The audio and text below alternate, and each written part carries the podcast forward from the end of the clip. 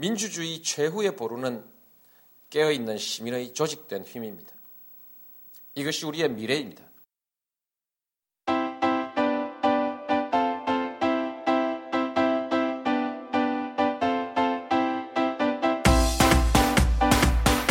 시민이 친노입니다. 나는 친노다 제 12회 시작하겠습니다. 와.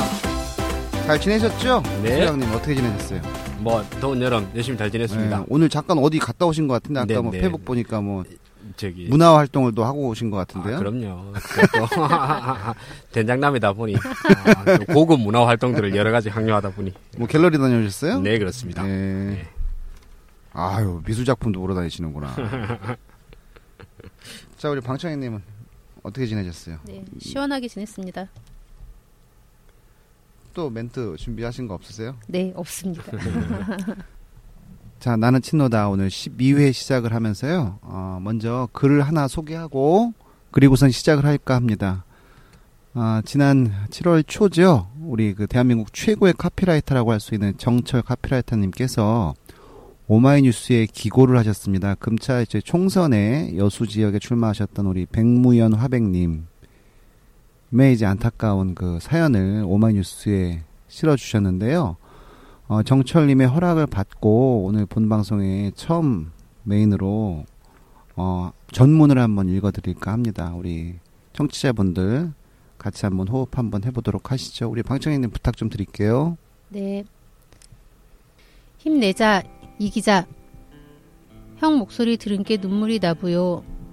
형 고마워요. 잊지 않을게요, 형. 웃어라 웃자. 억지로라도 웃자. 아직 안 끝났다. 이제 시작이다. 그래요, 형. 이제 시작. 맞아요, 형. 엊그제 백문현 화백과 주고받은 문자다. 전화 속 그의 목소리는 너무 거칠게 내려앉아 있었고 어떤 공포 같은 것에 짓눌린 듯 했다. 그마저도 울음이 터지면서 오래 들을 수 없었다. 그도 울었고 나도 울고 말았다. 잠시 후 다시 문자로 몇 마디 나눴다. 웃자고 했고 이제 시작이라고 했다. 백화백도 이제 시작 맞다고 했다. 그렇다. 아직은 끝난 게 아니다. 백무현은 내 고향 후배다. 몇 달 전 그가 고향 여수에서 총선에 출마하겠다고 했을 때 사실 나는 조금 놀랐다. 그는 전혀 정치적인 사람이 아니었기 때문이었다. 하지만 그는 결심했고 나는 그를 응원하기로 했다. 그는 여수에 왕국을 건설했다는 주승용을 상대하겠다고 했지만 나는 알았다. 그가 상대하려는 것은 주승용이 아니라 강고한 지역주의와 분열주의와 구태 정치였다는 것을. 나는 그의 선거 캠프를 찾아가 곰탕 한 그릇 샀고 선거에 쓸 슬로건 몇 개를 건네줬다. 내가 한 일은 그것이 전부였고 그 후로는 그의 안부를 몰랐다. 지친 몸과 마음 추스리고 있겠거니 생각했다. 얼마 전에 알았다.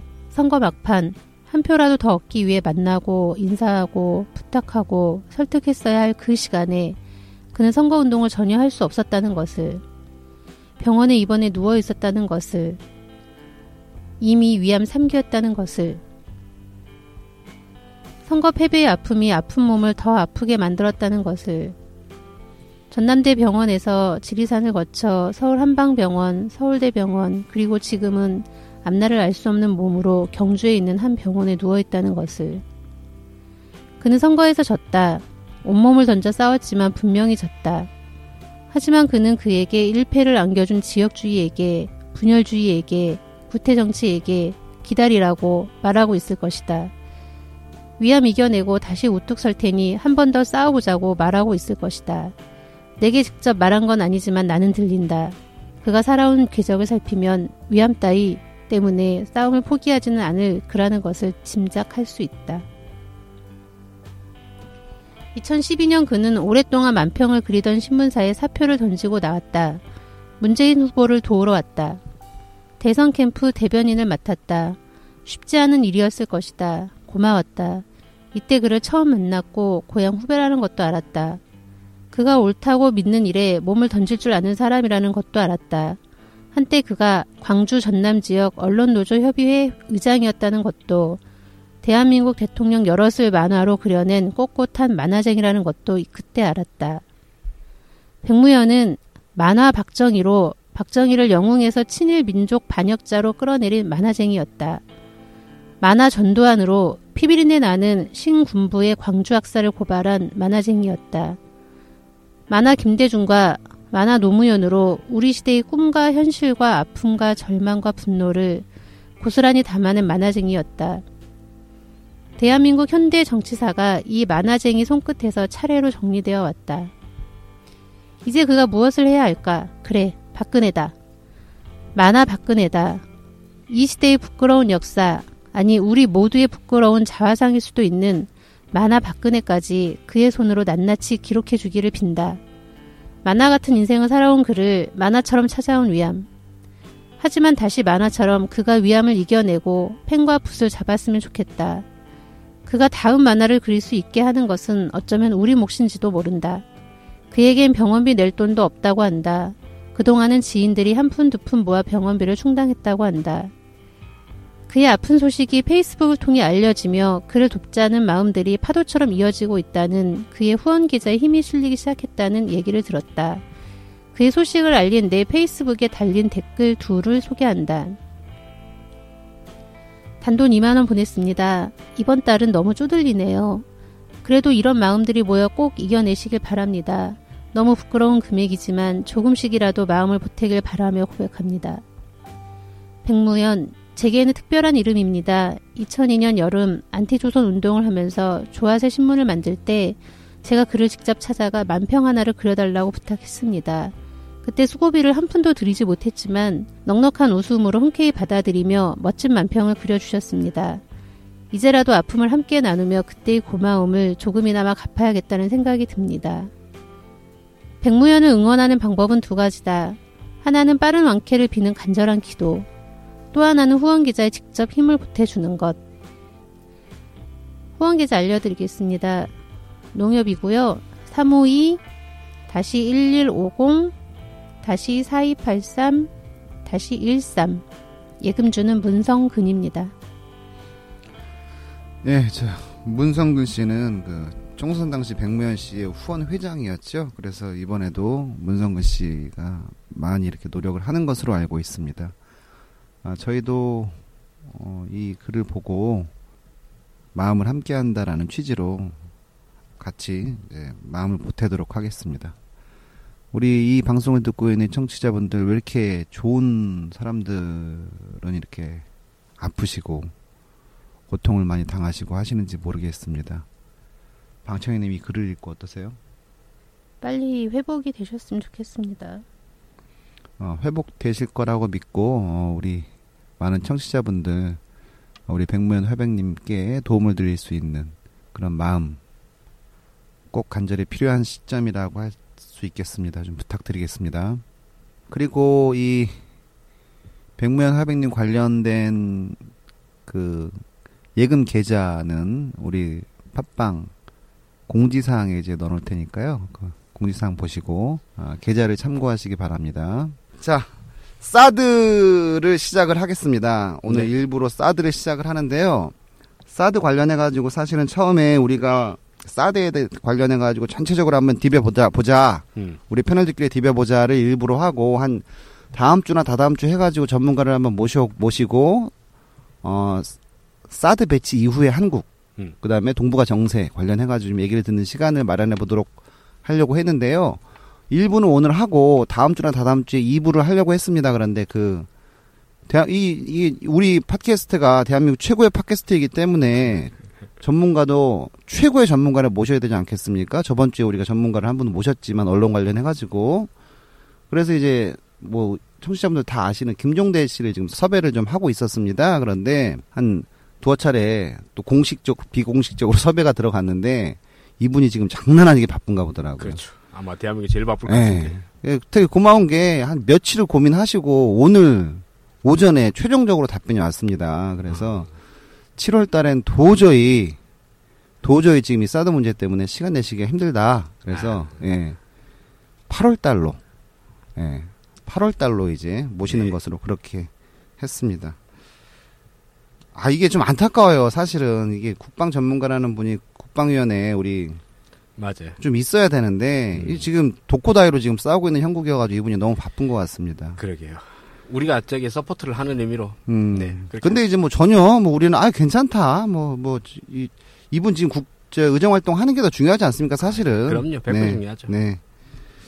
그래서 뭐 추후에 뭐 이제 뭐 7월도 중순이니까 8월달에 모시는 것으로 하고 그리고선 이제 우리 일부 우리들 얘기를 한번 진행해 보도록 하겠습니다. 우리가 또 자체 전문가니까 사실은 동네 전문가. 동네 아저씨. 일단 사드를 저번 주 금요일이죠. 저번 주 금요일에 전격 발표를 했습니다. 근데 사드가 전략적으로 어떤 효용성 등이 있는지 뭐 도대체 우리 우리 대한민국의 안보에 뭐 이익이 되는 무기 체계인지 여기에 대해서 하 소장님 뭐 좀 생각해 보신 적 있어요? 그 사드가 이게 저기 원 명칭 자체가 네. 아 그지 않습니까? 이제 고고도 음. 진짜 고- 엄청 높은 대기권 밖에서 날아오는 미사일을 갖다가 요격한다는 이런 개념이지 않습니까? 네. 이- 그러니까 이게 최소 높이가 40km부터 이제 쏠 수가 있거든요. 음. 그 다음부터 40km에서 150km까지인가? 그 정도니까 음. 어, 어, 어마어마하게 높잖아요. 근데 이 높은 높이에서 날아오는 미사일이라 그러면 한국에 쏠 때 북한이 우리랑 바로 붙어 있는데 일단 저는 아직까지 계속 의문이 그거예요. 음.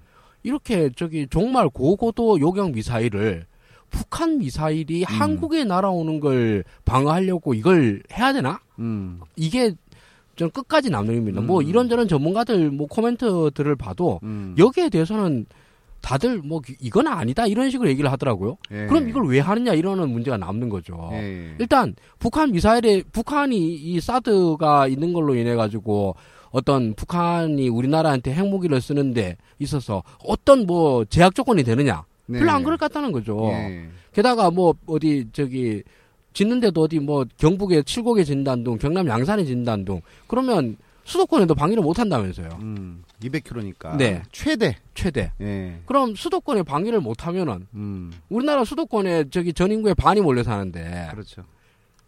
더 뭐 뭐 왜 하느냐 이런 느낌이 들죠. 네. 음. 일단 이게 제일 궁금합니다. 음. 이게. 이게 사드 관련해 가지고는 뭐 여러 가지 전문가들의 지금 여러 가지 말들이 많이 나오지 않습니까? 사실은 근데 어 핵심은 이런 거죠. 이게 미국의 본토 방어의 전초 기지로서의 대한민국의 땅을 잠시 빌린 것이냐, 음. 아니면 대한민국의 직접적인 북한의 위협으로부터 우리나라를 지키기 위해서 미국 협조를 받은 것이냐. 네. 사실 이게 핵심인데 이게 후자는 가능성이 좀 별로 없는 얘기인 것이 논리적으로 맞지 않습니까? 음, 그렇죠. 예.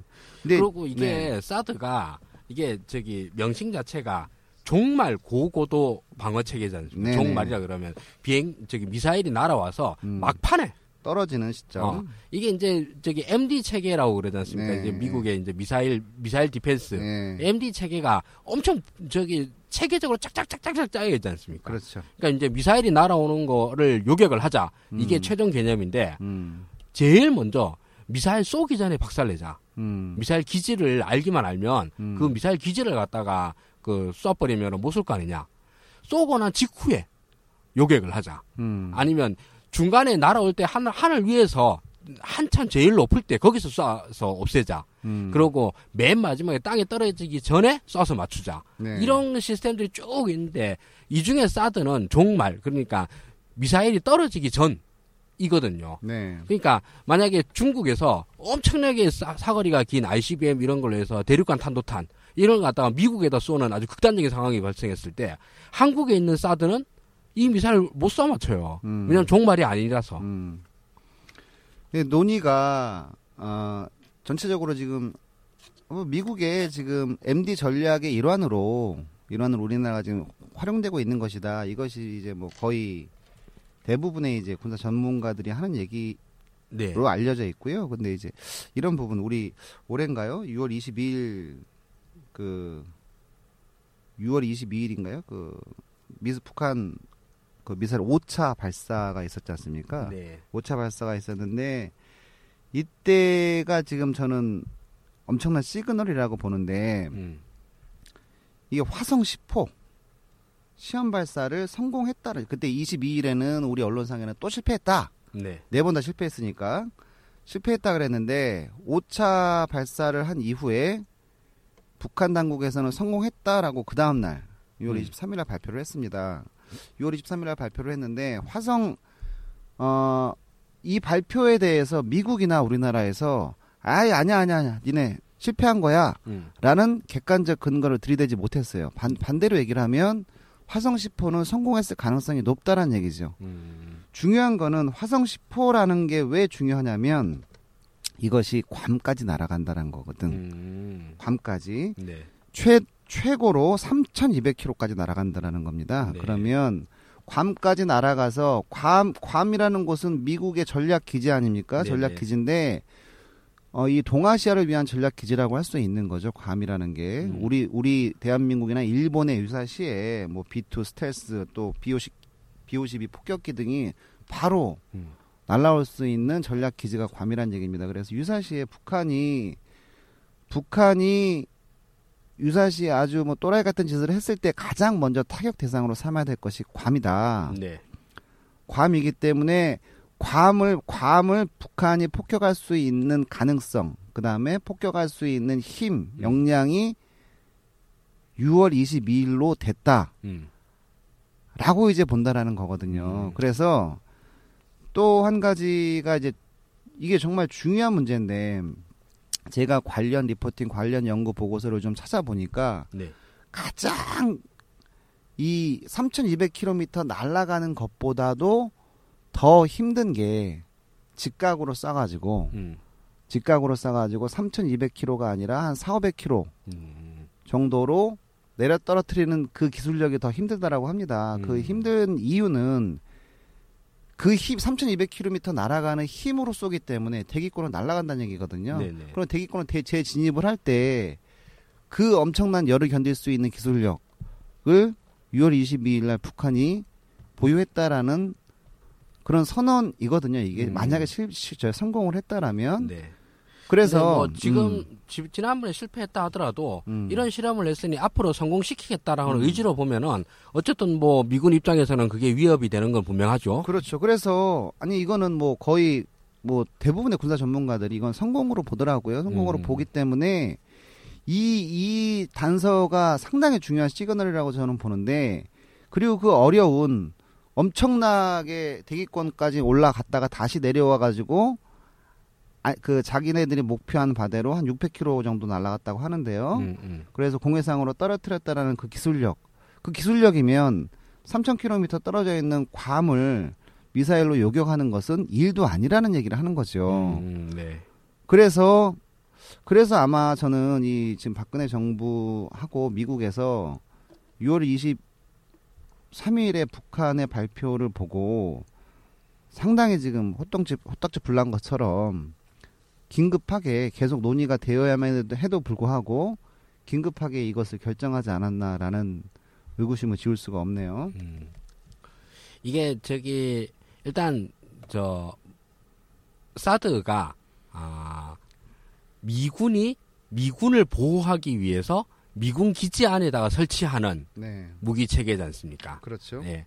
그래서 이거의 결정 주체, 최종적인 결정 주체는 음. 미군일 겁니다. 그죠? 음, 그리고 어 박근혜 정부는 거기에 결정에서의 보조적인 역할이라고 생각을 해요. 음, 근데 여기서 어 일단 뭐 미군이 그렇게 정했다라고 통보를 하고 음, 어 박근혜 정부가 뭐 어떠시오? 라고 이제 저기 뭐 의견을 구하는 절차 네. 여기에 의견에 대해서 솔직히 말해서 주한미군이 별로 구속될 것 같지도 않아요. 음. 아, 만약 한다고 그러면. 근데 이렇게 얘기를 하면은 아 사실 거의 뭐 박근혜 정부가 면피되는 거잖아요. 음, 아, 좀 부끄럽긴 하지만 우리나라 땅에다가 그 아주 그 심각한 무기 체계를 갖다 들인다는데 우리는 굉장히 들러리 역할만 했다 그러면 이제 자주국방이라는 측면에서 부끄럽긴 하지만 어쨌든 이거에 대한 최종 책임에서는 이제 한 발 물러설 거다라고 생각은 해요. 네. 그런데 이제 저기 이런 말을 했을 때 아, 과연 이 다른 나라 쪽에서 볼 때 이 사드 무기 체계에 대해서 반발하는 쪽 체계에서 볼 때는 그 말이 씨가 먹히겠느냐? 음, 아, 저는 뭐 그 내부 사정에도 불구하고 외국 중국이나 러시아 입장에서 볼 때는 미국을 저기 비난을 하겠지만서도 미국엔 말로만 비난할 거고 그렇죠. 어 우리한테는 아주 직접적인 정치적, 군사적, 경제적 보복을 할 것 같다라는 거죠. 그렇죠. 네. 그렇죠. 그 두 분 말씀하시는 거 이렇게 들어보니까요. 네. 사실 군사 아니 군대 군 군대인지 군사인지 용어 너무 헷갈리고 음, 이렇게 읽어도 잘 모르겠거든요. 뭔 그렇죠, 소리인지. 그렇죠. 맞아요. 음, 사드가 저는 싸다군 줄 알았어요. 처음에. 근데 여하튼 사드라는 게 뭔지도 모르는 상태였는데 지금 말씀하시는 거 보니까 그게 아까 그 닿기 직전에 요격을 해가지고 네. 종말 종말. 네, 네. 종말용 여하튼 무기란 말씀이신 거잖아요. 그렇죠. 그게 예. 그리고 그 펀드님이 말씀하시는 거는 관 기지를 보호하기 위해서 이게 배치를 하는 거다 우리나라에라고 하셨는데 그, 그러면은 괌에다 배치를 해야지 종말이면 왜 우리나라에다 배치를 하죠? 아, 그, 그 지금 미국이, 미국이 우리나라에 배치를 하는 가장 중요한 원, 원인은 이따가 이제 얘기를 하겠지만 이유는 X-band 레이더라는 그런 개념 때문이거든요. 그래서 일본에도 사실은 사드 체계가 있습니다. 사드 체계가 2014년인가요? 일본에 배치를 했어요. 배치를 했는데 그러면 반대로 얘기를 하면 이런 거죠. 아, 일본에 사드 체계를 배치를 할 때는 왜 중국이나 러시아가 가만히 있고 우리나라에 배치하니까 저 지랄들이야? 이렇게 생각을 할 수 있잖아요. 음. 그런데 단 한 가지 이유거든요. 일본이 10분 늦는다는 거예요. 인식을 하는 거는. 음. 그래서 X-band 레이더라는 것이 가장 핵심적 그 저 전략 무기 무기 뭐 방어 체계 레이더는 방어 체계이기 때문에 일본에서 인식하는 것보다 우리나라에서 인식하는 게 거리상으로 10분이 10분이 이제 골든 타임이지 않습니까? 음. 10분이 더 빠르기 때문에 우리나라에서 배치할 수밖에 없는 거고 우리가 사드는 요격 미사일로 알고 있는데 사드 핵심은 X-band 레이더다. 이제 이렇게 이제 판단을 해야 된다라는 거죠. 그래서 요격을 한다는 것은 우리나라에서 요격을 한다는 것은 사실은 어불성설이라는 얘기예요. 어불성설이라는 얘기고 요격은 아까 우리 방청객님 말씀대로 괌에서 해도 되고 오키나와에서도 해도 되고 어디서 해도 돼 해도 되는데 중요한 거는 먼저 거. 탐지를 언- 얼마나 빠른 시간에 해가지고 준비를 하느냐 이게 아, 중요하기 그러면 때문에 우리나라에 배치한다는 게 레이더 시설을 배치를 그렇죠. 사실은 얘기인가요? 미국 입장에서는 사드의 요격, 요격 미사일을 굳이 여기다 배치 안 해도 된단 말이에요. 그런데 명분이 없잖아. 명분이 없지 않습니까? 이게 저기 사드가 그 말 그대로 하나의 시스템이거든요. 네. 근데 간단하게 시스템을 하면 두 가지예요. 레이더 더하기 대포. 아, 음, 미사일 음, 음, 쏴 맞추는 네, 거. 네, 네. 근데 이 미사일은 어찌 보면 엄청 간단해요. 이 미사일에 폭탄을 안 실어요. 음, 그냥 쇳덩어리예요. 음. 쇳덩어리가 날아가가지고 미사일을 꽝 때려 박는 거거든. 음. 네, 네. 그리고 이거를 어 그걸 어떻게 찾아가 하느냐? 일단 거기서 적외선 탐지 장치를 음. 타요. 그래서 이제 뜨거운 저기 열이 나오니까 그 열이 나오는 걸 갖고 폭탄 안 실은 쇳덩어리가 가가지고 미사일 갖다 때려가지고 미사일을 터뜨리는 이런 개념이거든요. 근데 그러니까 이게 우리 생각에서는 이제 이미지상으로서는 뭐 미사일이 쫙 날아가고 이러는 걸로 해서 미사일이 주가 될 것 같은데 실제로는 그 미사일은 그냥 쇳덩어리에 불 쇳덩어리보다는 좀 더뭐 음, 정교하지만 네. 어쨌든 네. 내용은 그런 거고 진짜 핵심은 레이더거든요. 네, 네, 네. 그래서 그 레이더는 뭐 예전에도 저기 인데 2차 세계 대전 때 이제 처음에 개발이 됐는데요. 그 제일 그 2차 세계 대전에서 영화로도 많이 되고 있는 그 영국 대공중전 그래서 Battle of Britain이라고 그 영국 공중전 이 전투가 있었는데 음. 그 저기 얘네들이 이제 프랑스에서 영국 군대들이 이제 다 대탈출을 해요. 뗏목 타고 억지로 억지로 뭐 무기를 다 던져 보내고 이제 몸만 와가지고 뗏목 타고 겨우겨우 날아와가지고 네. 그 영국에서 이제 하는데 그 이제 영국 공군이랑 독일 공군이랑 같이 붙어요. 음, 붙는데 영국이 정말 아무것도 없었던. 네, 네. 하다못해 기관총 같은 거 막 박물관에서 뜯어와가지고 옛날 1차 대전 때 쓰던 이런 거 막 뜯어오고 막 이런 수준이었던 네, 네. 거야. 그런데도 억지로 억지로 버텨요. 음, 독일 공군이 훨씬 우위에 있었거든. 네, 네. 그래서 이게 왜 이러냐. 음. 근데 이유는 정말 딱 하나였던 거예요. 영국은 레이더가 있었고 어. 독일은 레이더라는 걸 몰랐던 거예요 그때까지. 음, 그래서 독일이 판판이 깨져요. 네, 네. 그러다가 드디어 알게 된 거야. 아, 이 음, 레이더 때문이구나. 음, 그래서 레이더 기지를 다 때려 부셔요. 음. 다 때려 부셔가지고 거의 뭐 두어 개만 남기고 다 때려 부수고 난 바로 그때에 히틀러가 시대의 대삽질을 또 해요. 음. 아, 이거 네. 여기서 깨작깨작 전투기로 싸우지 말고 네. 폭격기로 몰고 가가지고 런던을 때려 부셔라. 아, 그래서 레이더 기지 한 두어 개만 더 때려 부셨으면 완전히 영국을 다 네, 점령할 네. 수도 있었는데 그거 못한 바람에 작전 바꾸는 바람에 음. 또 이제 레이더 기지 다시 다 건설하고 이래가지고 나중에 결국 히틀러가 아 됐다 이제 그만하자 하고 러시아로 밀고 들어가죠. 어, 소련으로 밀고 들어가는 바람에 2차 대전이 이제 거기서부터 완전 그 됐는데 어쨌든 얘기가 길었는데 그 그래서 핵심은 레이더다. 핵심은 레이더. 어. 음. 이게 지금 사실은 사드 레이더를 중국이 얼마만큼 지금 경계를 하고 이 아 이거 이거는 우리 중국의 안보에 또는 중국의 미래 전략에 얼마만큼 위협이 되는가 에 대한 문제를 사실 뭐 이런 제가 이제 말씀드리는 언론 같 언론에 별로 안 나오는 얘기인데 우리 같은 동네 아재나 이렇게 막 막 사료 파가지고 막 이렇게 근데 이런 거예요. 그러니까 지금 미사일 체계는 미사일의 가장 중요한 미- 공격 미사일, 방어용 사드 같은 방어 미사일 아니라 공격 미사일에서 가장 중요한 거는 기만탄 전개라는 용어가 있더라고요. 기만탄 전개라는 것은 미사일이 쫙 날아갑니다. 미사일이 날아가면 뭐 추진체가 뭐 분리가 되고 막 이렇게 분리가 되지 않습니까? 분리가 되는 과정에서 진짜 탄두, 음. 진짜 탄두와 기만, 기만한다 이거예요. 그래서 진짜 탄두와 진짜 탄두가 아닌 것들이 쫙 흩어지는 과정. 음, 미끼 탄들. 예, 미끼 탄들이죠. 그러니까 음. 쉽게 얘기하면. 그것을, 그래서 이제 요격을 하더라도 미끼에다 보지, 음. 쉽게 얘기하면 우리 과거에 영화에 에어포스 원이라는 영화가 있었는데 거기에서 이제 에어포스 원을 공격을 할 때 뭐를 이렇게 쫙 뿌려가지고 음. 예, 그걸 에어포스 원이 아니라 그쪽으로 이제 요격을 그렇죠. 하게 만드는, 네. 응? 영화에 많이 나오죠. 예, 그래서 실제로 그 탄두는 미사일 탄두는 전혀 문제가 없이 목표물에 명중을 하는 것이 가장 음. 핵심적 기술력인데 지금 중국이 우려하고 있는 것은 사드 레이더가 음. 네. 이 중국에서 만드는 기만탄 전개라고 하는 이 핵심 기술 미사일 공격 미사일의 핵심 기술을 식별해낼 수 있는 역량을 가지고 있다라고 보는 거거든요. 음. 그래서 가짜 미사일과 진짜 미사일의 탄두를 정확히 구분해낼 수 있는 힘이 사드에 물론 이 모든 과정의 테스트에 거친 건 아닙니다만 물론 그런 위험성이 있다.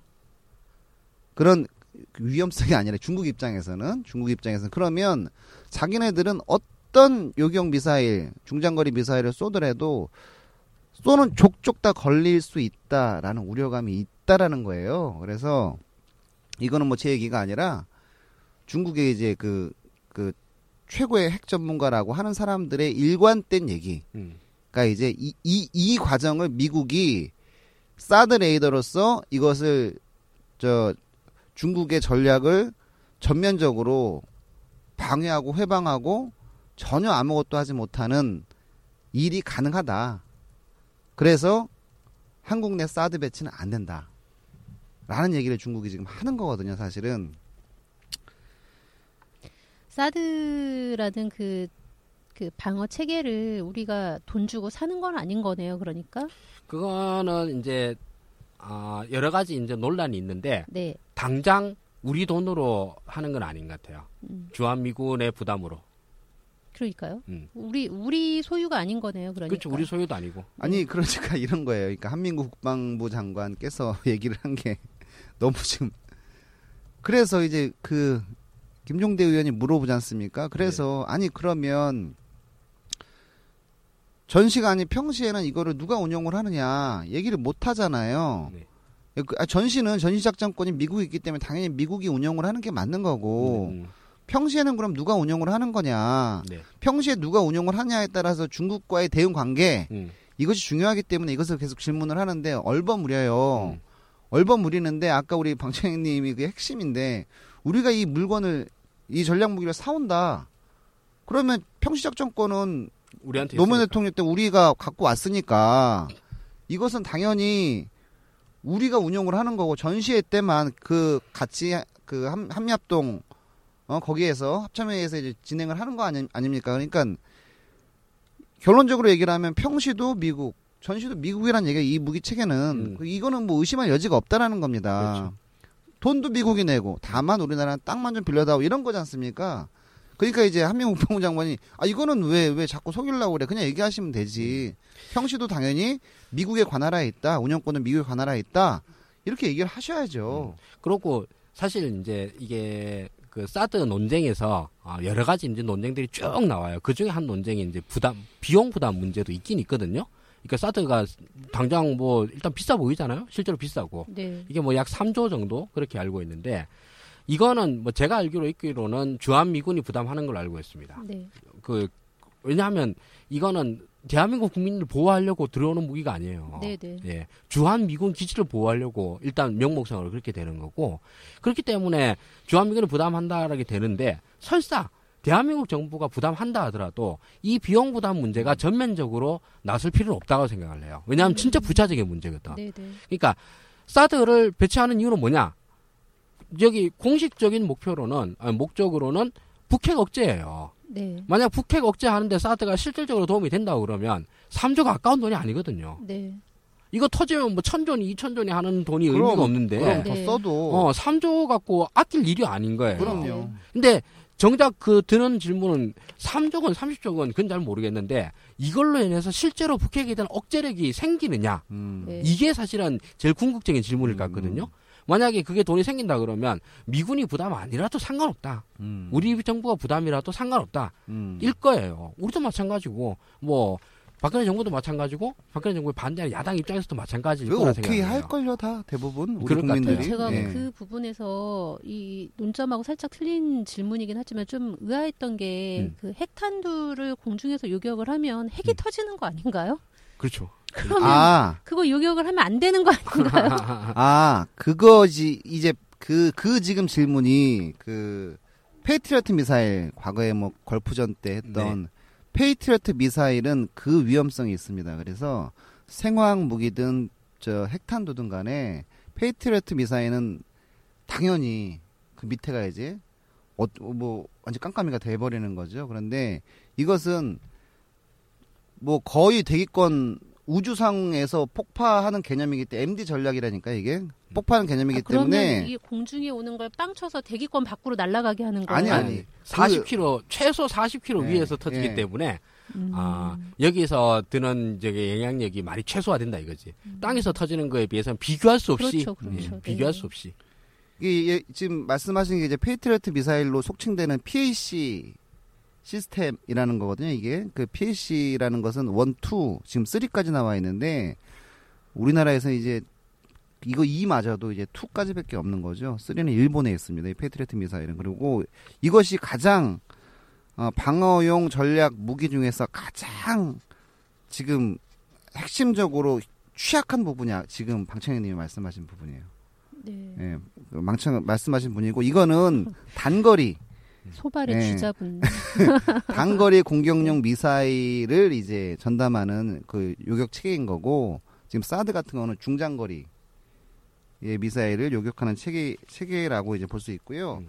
그러니까 저기 스커드 미사일 이런 거는 단거리 미사일이거든요. 음. 네. 그러니까 단거리 미사일을 지표면에서 그렇게 멀리 안 떨어져 있는 상태에서 빵빵 터트리는 게 페, 네, 페이트리어트고 네, 네. 음. 사드는 이거보다 훨씬 높이서 터트리는. 음. 예, 사실은 저는 그래요. 지금 뭐 진보 언론이나 이 사드 관련해 가지고 그 이런 얘기를 하지 않습니까? 지금 스커드 스커드 관련해 가지고 뭐 스커드 같은 경우는 지금 북한에 한 700기 정도가 있다는 게 정설이고요. 발사대만 한 200기 정도가 있다라고 합니다. 그런데 스커드 미사일은 뭐 200에서 300km 날라오는 거 이게 사실은 우리나라한테는 가장 중요한 이제 네. 위험 요인인데 이거 지금 사드 배치해 가지고 한 한 한 사드 그 발사대에 여덟 발이 장착이 되는 거죠. 네.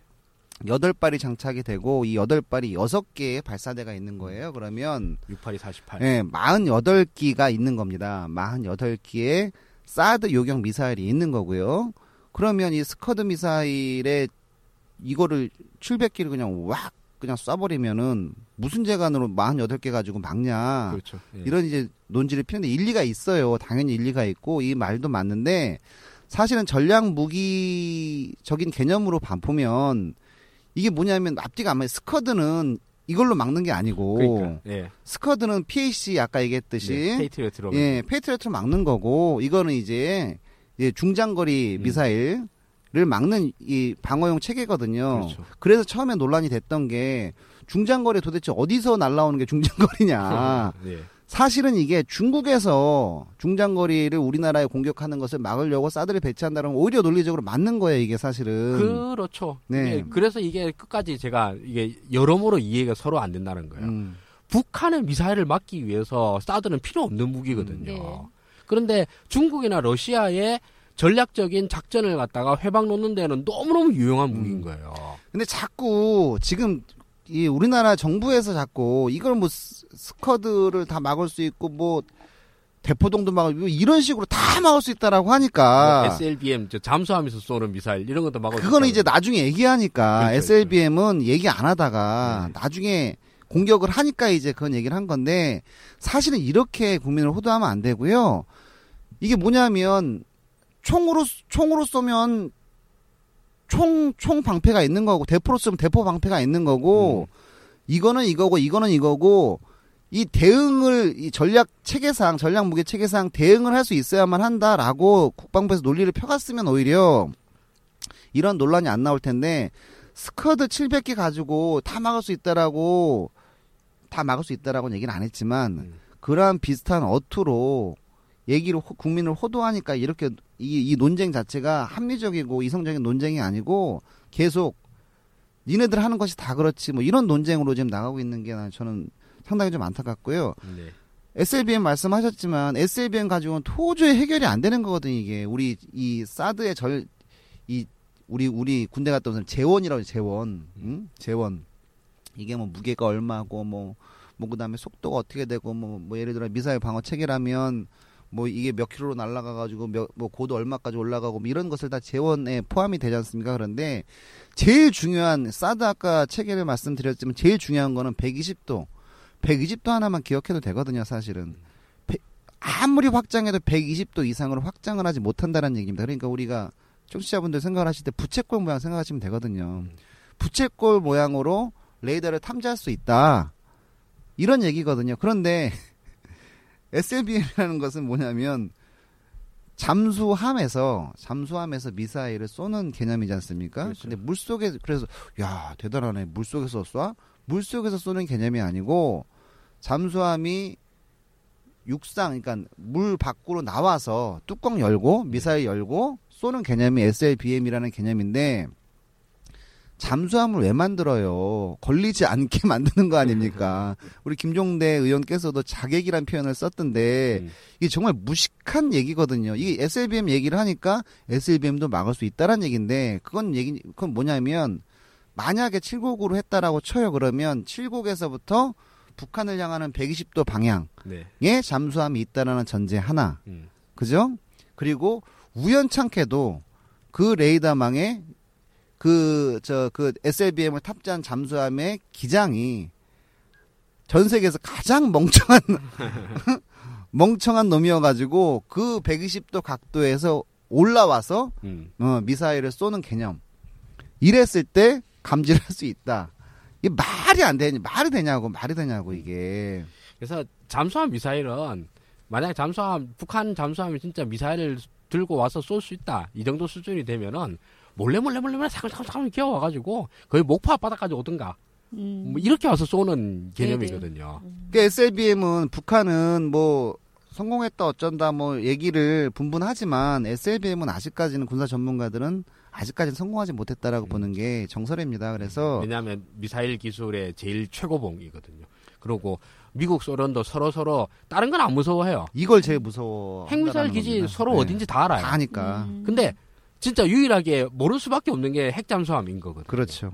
그래서 핵잠수함은 그 이게 뭐 저기 딴 게 아니라 세 개가 아다 폐허가 되고 난 다음에 그래도 남은 놈 있다고 그러면 핵 잠수함에서 쏴가지고 아예 그냥 씨를 말리는. 아니 얘네들이 보통 보통 물 밖으로 안 나와도 2년 동안을 버틸 수 있다라고 합니다. 그게 충분히 일리가 있는 얘기예요. 예, 얘네들이. 그 그렇게 좀 전략적으로 이것이 제가 지금 뭐 말씀을 드린 부분 또 하수영님 말씀드린 부분이 전략적으로의 저는 이것을 냉정하게 좀 우리의 국익의 만나에 대한 논의가 지금 진행이 되고 있지 않다. 음.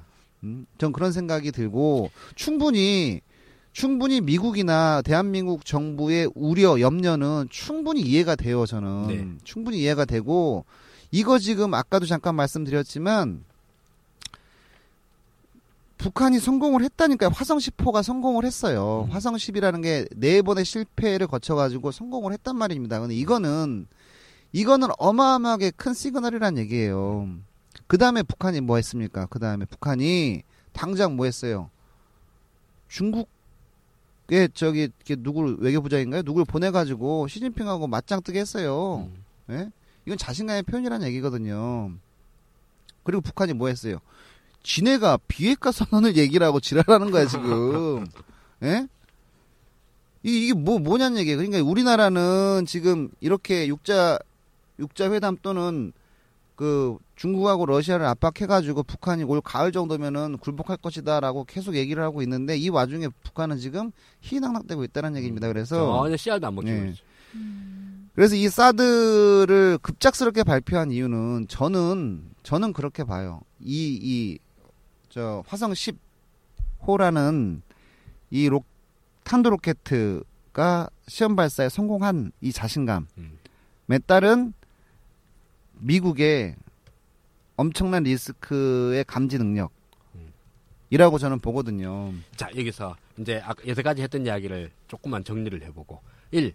사드를 갑자기 왜 하게 됐느냐 방금 펀드님 말씀하신 그거거든요 북한이 핵개발의 과정 속에서 아까 화성 10호라는 미사일에 성공했다 설사 그 미사일이 성공하지 않았다 하더라도 지금 요즘 너무 막 나간다는 거예요 음. 음. 김정은이가 네네. 이게 뭐 옛날처럼 눈치 보고 하는 것도 없고 음. 그냥 뭐 이것저것 다 써요 게다가 이제 저기 원자 폭탄이나 수소 폭탄까지 개발한다 그러잖아요 네. 그 저는 그걸 듣고 난 다음에 아니 원폭 있는 애들이 수폭 있다고 해서 뭐 원폭보다 수폭이 더 아프냐 뭐 또 어차피 다 죽는 거 아니냐 그랬었는데 수폭은 원폭보다 더 위험한 게. 딱한개 음. 딱한 가지 폭발력이 아니라 소형화가 가능하다. 음. 아. 들고 뛰어다닐 수 있다는 얘기예요. 예, 소형화가 가능하기 때문에 게릴라전 뭐. 어 이걸 뭐 소위 말하는 핵배나 이런 것까지도 가능하고 감당이 안 된다는 예 얘기예요. 그리고 이거 저기 원폭은 크기 때문에 큰 미사일에 달아야 돼요. 네. 큰 미사일에 달으면 멀리는 쏘는데 가까이는 쏘기 힘들거든요. 음. 근데 그 작게 만들어 놓은 아까 얘기한 스커드나 이런 데까지도 다는 게 충분히 가능해진다는 음. 거예요. 그러니까 우리한테 아주 심각한 위험이 될 수 있거든요. 음. 근데 이게 성공한지 안 실- 뭐 실패한 건지 뭐 정확하게 잘 모르죠. 네. 그런데 계속 이지랄을 한다는 거예요. 이 네. 네, 네. 이러니 우리 입장에서도 아 이제 저기 소위 말하는 오바마의 전략적 인내 뭐 이런 음. 것들이 그 인내심이 점점 바닥을 드러내게 되는 거죠. 음, 네. 이게 과연 이 육자회담이라고 하는 평화적 해결의 틀이 유용한가라는 네. 아주 근본적 의문이 들기 시작해요. 그럼 이제 군사적 압박으로 가자. 그 군사적 압박에 아, 첫 신호탄이 될 수도 있죠, 사드가. 근데 그 사실 뭐 다음 좀 이따 나오겠지만서도 사드가 시작일 수 있죠. 음, 시작일 수 네. 있고 그보다 더한 것들이 이제 서로 서로 칙칙칙칙 올라갈 수 있는 에스컬레이트들은 이게 이제 제일 무서워하는 건데요. 네.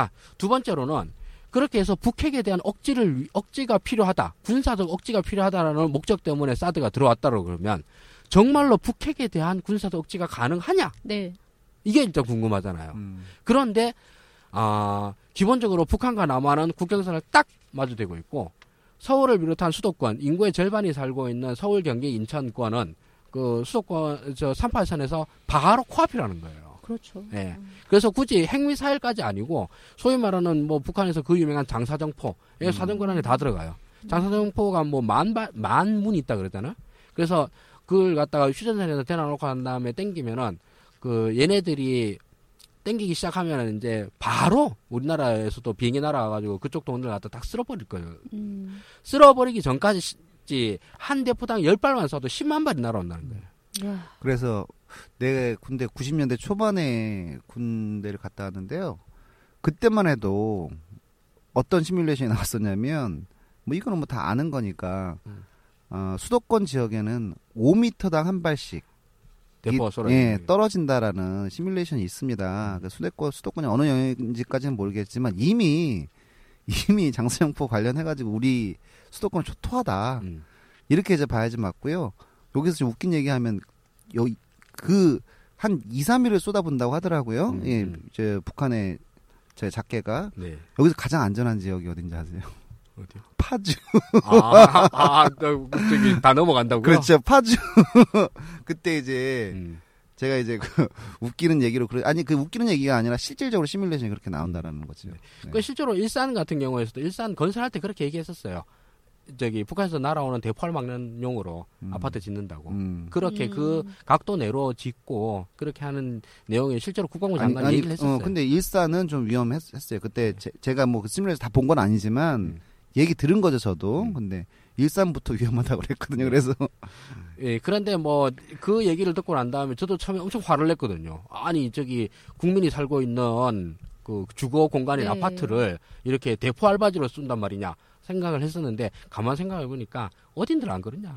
어차피 전쟁은 다 죽는데. 근데 평화가 아니면 아. 어떤 방식으로든지 간에 불가능한 문제예요. 생존하기에는 그러니까, 네. 우리나라에서는 우리는 뭐 사실 전면제를 일한다 그러면 그냥 다시 구석기로 돌아간다고 생각을 해야 되니까 살아남는다면.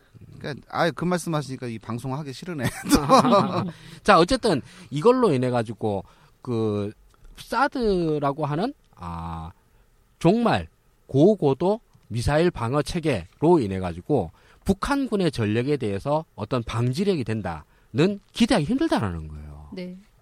그러니까 이거가 목적과 수단이 좀 안 맞잖아. 음, 이런 그쵸. 의문이 계속 든다는 거죠. 네. 북한이 핵실험하는 걸로 지랄을 해서 사드를 드리겠다. 근데 사드는 북한이 한국에 쏘는 핵에 대해서는 전혀 방어가 안 된다. 그렇죠. 설사 방어가 된다 하더라도 수도권은 방어 안 된다. 음. 어, 이런 얘기가 이제 이게 제가 뭐 혼자 생각을 해서 그런 게 아니라 대한민국 신문에서 공식적으로 나오는 국방부 장관의 이야기가 이래요. 음. 지, 지금 현재까지. 네. 그럼 이제 사드를 왜 배치하느냐? 네. 이 질문이 정말 나오는 거죠. 북한 핵이 아니면 진짜 목적은 뭐냐? 아, 공식적으로 얘기를 할 때는 북한 핵을 갖다가 딱 우리 북한만 딱 저기 레이더 고정시켜 놔놓고 음. 그것만 하지 중국이나 러시아 쪽으로 레이더 안 튼다 이렇게 얘기를 하지만 음. 그러나 처음에는 북한 쪽으로 해놨는데 뭐 급하면 돌리면 되는 거 아니에요. 음. 그렇죠. 어 돌리면 되는 거 아니야. 음. 그거 돌리는 게 뭐 한 돌리는 거는 아주 쉬운 일이에요. 음. 네. 설치하는 것보다는 훨씬 쉽겠죠. 음. 게다가 사드가 이게 뭐 엄청나게 큰 게 아니에요. 그냥 네. 트럭이에요. 네. 아, 그럼 이동도 가능하네요. 어, 그럼요, 이동도 가능해요. 그럼요. 음. 이게 지금 이제 오는 게 미국 텍사스에서 뜯어가지고 비행기를 실어 오는 음. 거예요. 어. 새로 우리나라에 뭐 어떻게 어떻게 하는 게 아니라 네. 아, 이런 수준이기 때문에 그거 돌리는 게 물론 시스템 조정하고 이런 등등등이 있겠지만서도 뭐 절대 못한다 이럴 건 전혀 아니거든요. 음. 이러니 이 저기 북한 핵을 계기로 인해서 미국 쪽에서는 아, 동북아 지역에서 아, 하나의 전략적 우위를 점하는 하나의 이제 군사적 시설로 생각하는 게 아니냐. 그렇죠. 뭐 당연히 그- 이렇게 그 생각할 결론- 수밖에 없는 결론은 거잖아요. 당연히 그건 거죠. 예. 그러니 세 번째 질문에 들어가는 거죠. 음. 북한 애들은 뭐 전혀 신경도 안 쓰고 있는데 중국이랑 러시아가 계속 방방 뜨고 있다는 거예요. 네. 아, 쏴버리겠다는. 어, 거. 쏴버리겠다는데 오만 험한 소리를 다 네. 하잖아요. 중국은 세계 2위의 경제 국가고 음. 러시아는 세계 2위의 군사 국가예요. 음. 음. 이런 나라들이 아, 보복 조치를 이야기를 하면서 군사 행동을 직접적으로 언급해요. 네. 그, 그 전쟁을 불사하겠다는 얘기인 건가요, 그러면? 그 얘기는? 아니 그 원래 피바다 발언 불바다 피바다란다 네. 불바다 발언은 북한의 전유물이었는데 러시아도 그 얘기를 하고 있네. 중국도 지금 그 얘기를 하고 있는 거예요 네, 중국도 지금. 그 얘기 했었어요. 음. 2월 달에 아주 명시적으로 했었어요. 음. 아이고. 그 이게 이제 이렇게 되고 있으니까 중국과 러시아가 아주 아주 세게 반발을 해요. 아주 세게. 그럴만 하죠. 어. 중국이랑 러시아 입장이라면 내, 내 안방을 다 들여다보겠다는데. 그러니까요. 그걸 그래라, 이럴 순 없죠. 자 여기서 그 여기 이게 사실은 뭐 지금 바로 나온 논란 같지만 이 미국이 MD 체계를 구상을 할 때 90년도이죠. MD 네. 체계를 구상할 때부터 이제 시작이 된 문제이고요. 지금 중국은 99년도 99년도에 이 지금 어, 몇 가지 관련된 이 문장으로 어, 미국의 탄도미사일 방어 체계에 대한 인식이 아직까지 이어지고 있습니다. 근데 무슨 말을 했냐면요. 탄도미사일 방어는 미국의 창과 방패를 동시에 쥐어주므로 중국의 위협적이다. 탄도미사일 방어는 핵무기 통제와 핵 전략 균형에 영향을 준다. 핵무기 감축을 방해하며 미사일을 확산시킨다. 탄도미사일 방어는 미국을 초강대국으로 만든다.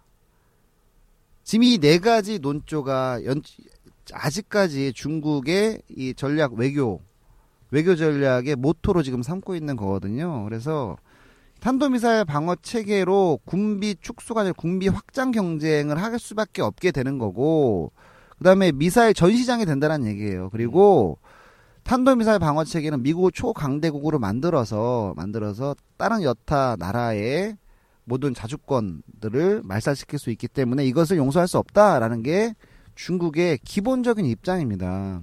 일단 우리가 여기서 또 저기 언론이나 이 사드 반대론자들이 아 이거 사드 뭐잘 맞지도 않고 뭐 이런 말 많이 하잖아요. 그리고 이게 뭐 저기 아까 저도 그런 얘기를 했습니다. 어, 북한 핵미사일 쏘면 사드로 막, 막을 수도 없다 이 얘기를 하는. 네. 그 그렇게 이, 런 얘기들만 듣다 보면 사드가 엄청 허접한 것 같은데 허접한 것 같았으면 중국 러시아가 방망 뜨지 않죠. 그렇죠. 그런 거예요, 문제는. 어. 아까 뭐 김한탄도 얘기했지만 음. 그렇지 않다라는 거예요, 사드가. 이게 사드가 실질적으로 효과가 있으니까 예. 뭐 특정 특정한 목적으로 만드는 건데 음. 그 특정한 목적에 대해서는 충분히 효과가 있다라고 음. 서로 다들 인정을 하는 거거든요. 설사 실전에서 효과가 없다 손 치더라도 그거는 가봐야 하는 일이고, 그렇죠. 어, 그건 가봐야 하는 일이고, 음. 그 전까지 효과가 있다라고 손 치는 거예요. 그러면 그 사드가 그렇게 중요한 뭐 이렇게 무기. 무기라고 하면 더군다나 미군 기지 안에 그게 설치가 될 거잖아요. 네. 그러면 미군 애들이 보호하지 않을까요? 미군 애들 보호하죠. 아니 그 그 그, 거를 요격하거나 이러지 못하게 음. 보호하지 않을까요? 제일 중요한 거는 개전이 발생을 하면 가장 1번 요격 지점이 레이더? 예, 우리 사드 레이더 레이더가 설치되어 있는 지역이란 얘기거든요. 그거는 뭐 당연히 1순위가 되는 거고. 그 얼마 전에 뭐 저기 어딘가요? 경상남도 어디죠? 양산? 양산, 양산하고 또처 그다음에 칠곡. 전 칠곡 이후에 또 얘기가 나온 지역이 기장, 음, 부산? 기장, 예, 부산 옆에 기장. 예. 그다음에 지금 오늘 나온 얘기가 양산이라는 어. 거거든요. 전부 다 원전 지역이에요. 원전 지역.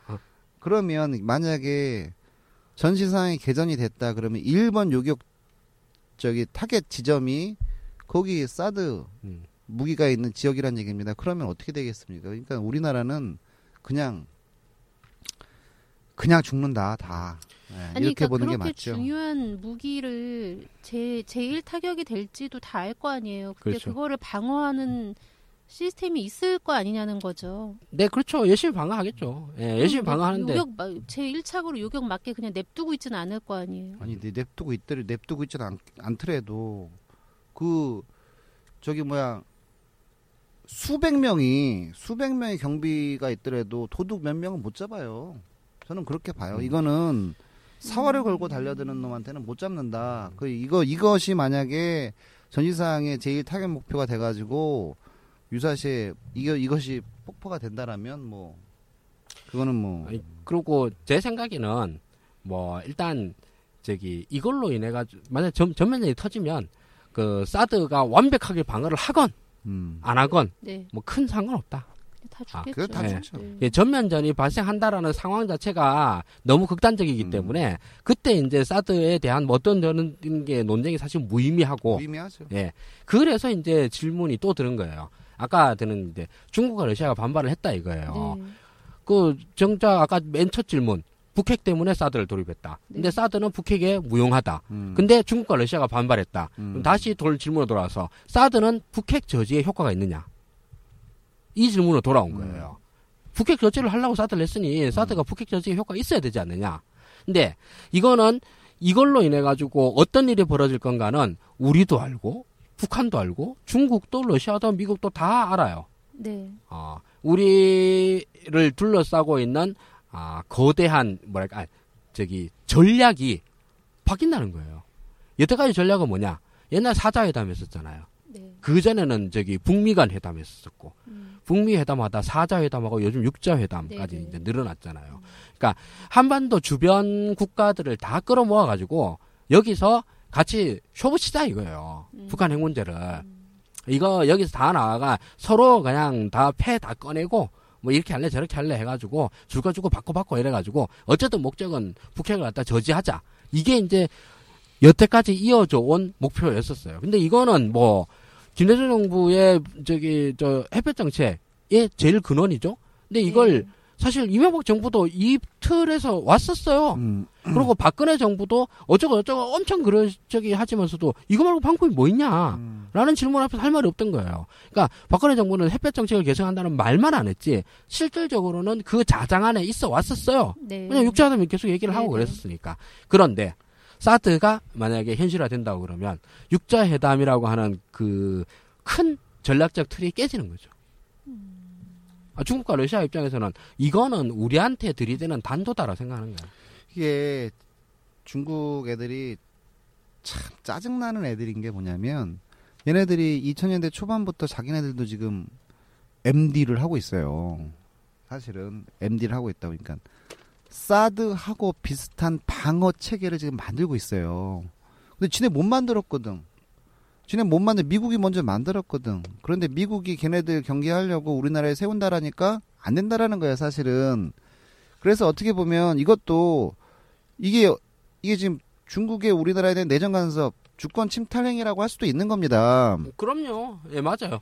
아니, 그러고 또 주한미군이 이렇게 하는데 여기에 대해서 저기 당연히 이걸로 얘기해봐야 그냥 화내는 것밖에 안 돼요. 음.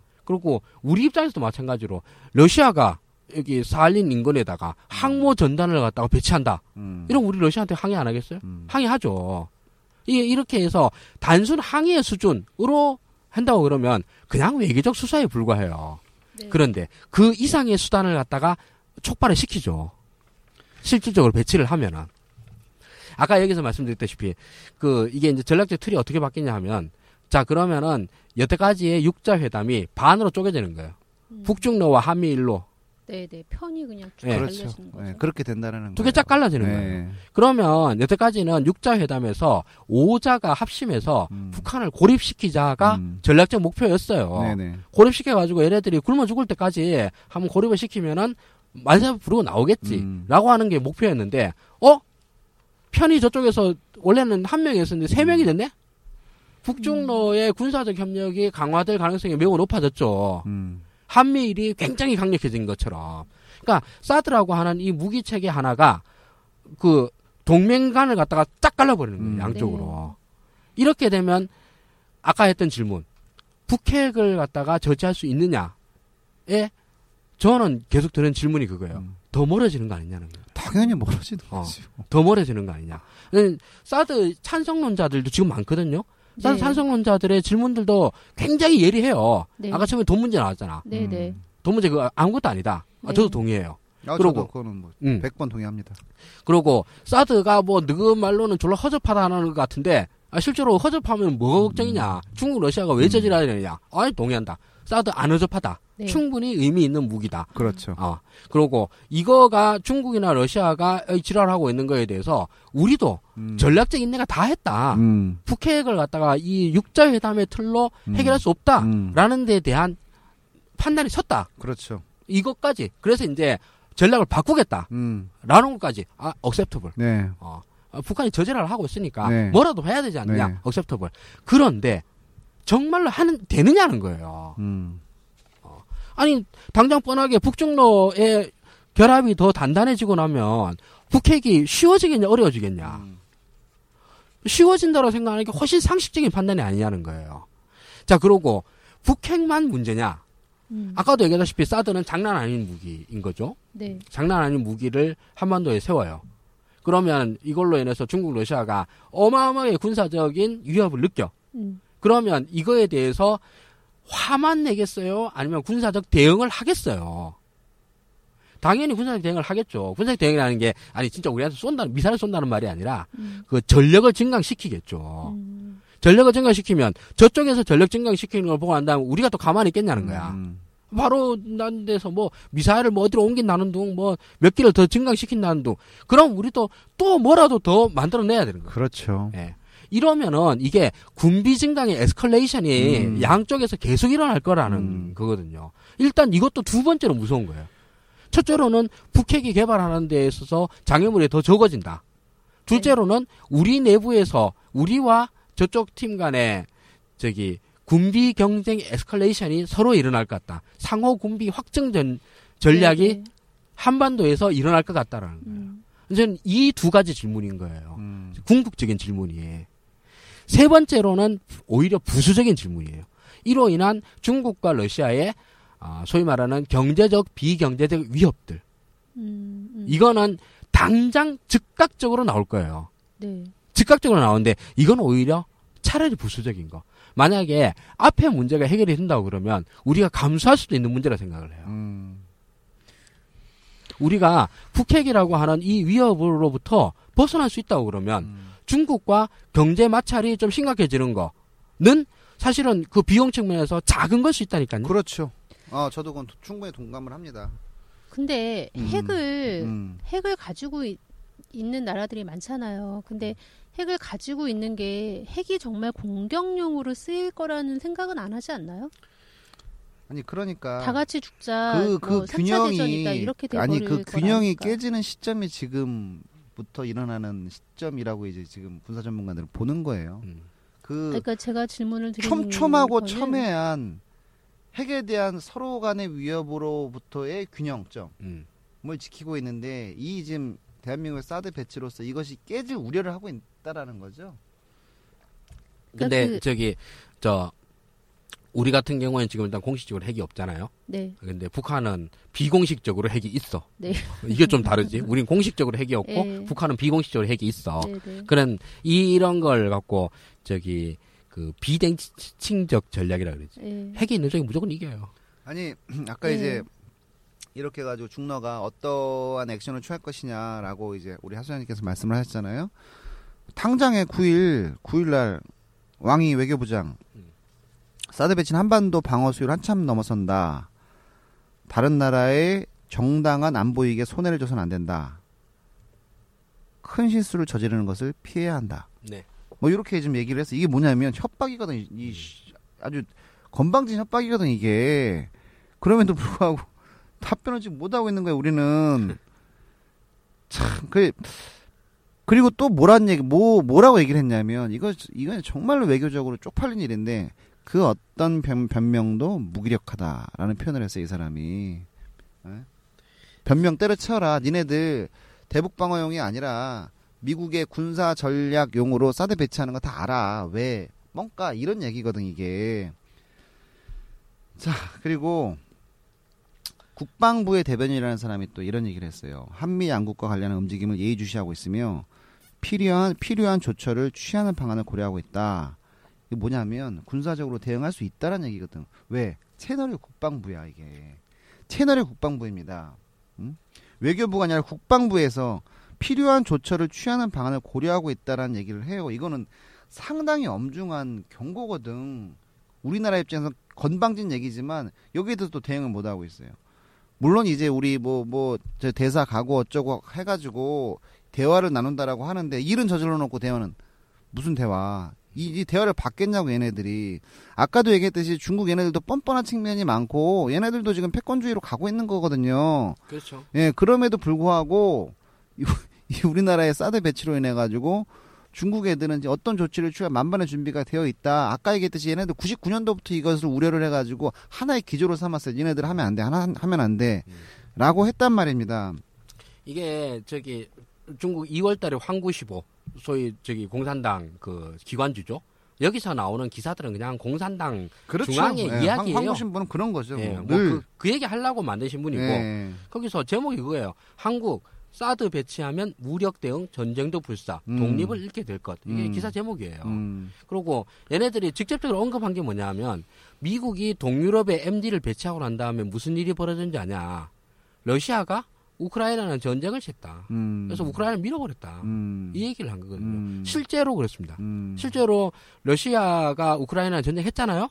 그렇죠. 전쟁한 거에 아주 직접적인 원인 중에 하나가 아, 미국이 동유럽의 MD 체계를 만들고 그러고 흑해에다가 나토군 깃발을 들고 군함을 몰고 들어가요. 네. 이거는 어 그때 이제 우크라이나의 친서방 정권이 들었어요. 음. 이걸 보고 난 다음에 러시아는 그냥 군대를 밀고 들어가요. 이게 중국은 돈이 많은 나라고 러시아는 군대가 많은 나라인데 중국은 지금 당장 이제 온갖 경제 제재를 취하겠다 이런 얘기를 하는데 러시아는 군사 제재를 직접적으로 취한 최근의 경험이 있습니다. 러시아가 상당히 지금 그래서 중국보다도 더 무서울 수 있다라는 얘기를 지금 하고 그런 있는 얘기 거죠. 예. 네.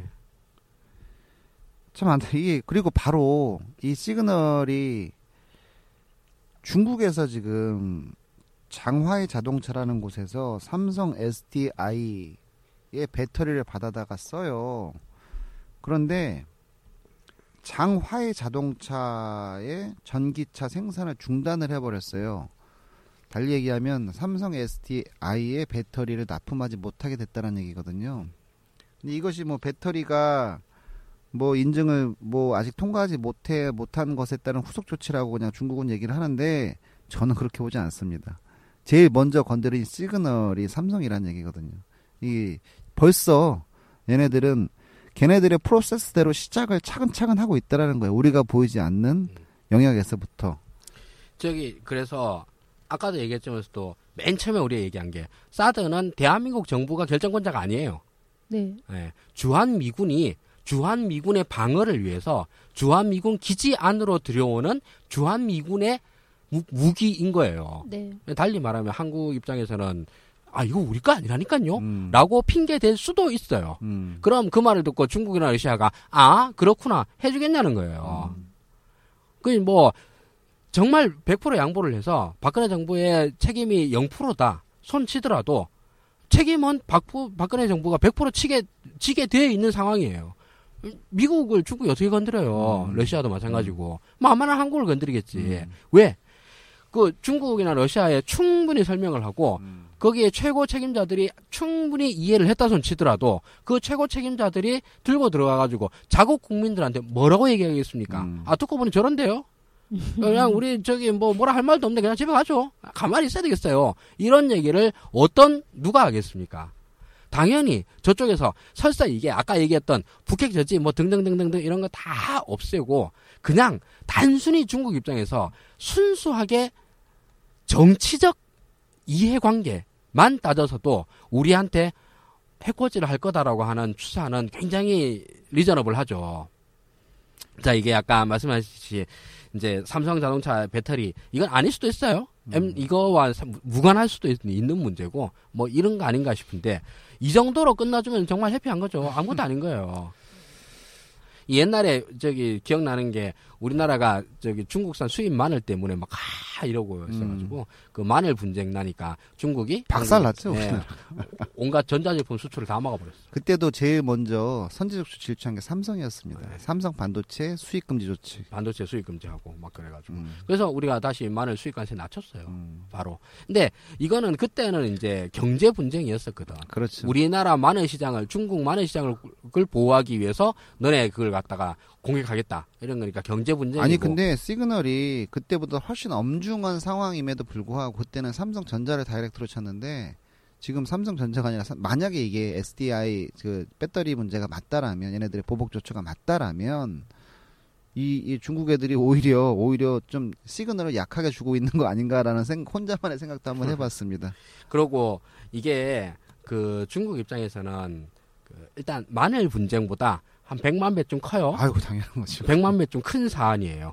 그렇기 때문에 아, 마늘 분쟁 때처럼 그렇게 유치하게 아, 안할 그렇죠. 거예요. 어, 프로세스대로 간다는 음. 얘기를 아, 유치하게 안 할 거예요. 이게. 예. 왜냐하면 중국 입장에서는 이거는 말 그대로 자기의 전략적인 틀을 그렇죠. 바꾸는 네. 거에서 생각하기 때문에 자질구레하게 몇몇 물품에 대해서 수입 금지 음. 내지는 뭐 관세 부과 이런 거 안 할 거라는 거예요. 그보다 더 어, 시스템적으로 나갈 수 있다라는 생각이 음. 들어요. 당연히 얘네는 당연히 이런 이런 전략 프로세스를 99년도부터 마련하고 있다라고 저는 봅니다. 만약 제가 지금 중국의 어떤 하나의 의사결정권자고 이걸로 인해서 대한민국의 어떤 보복 수단을 갖다 생각을 한다. 근데 내가 나는 이제 군사 보복 수단은 모르겠다.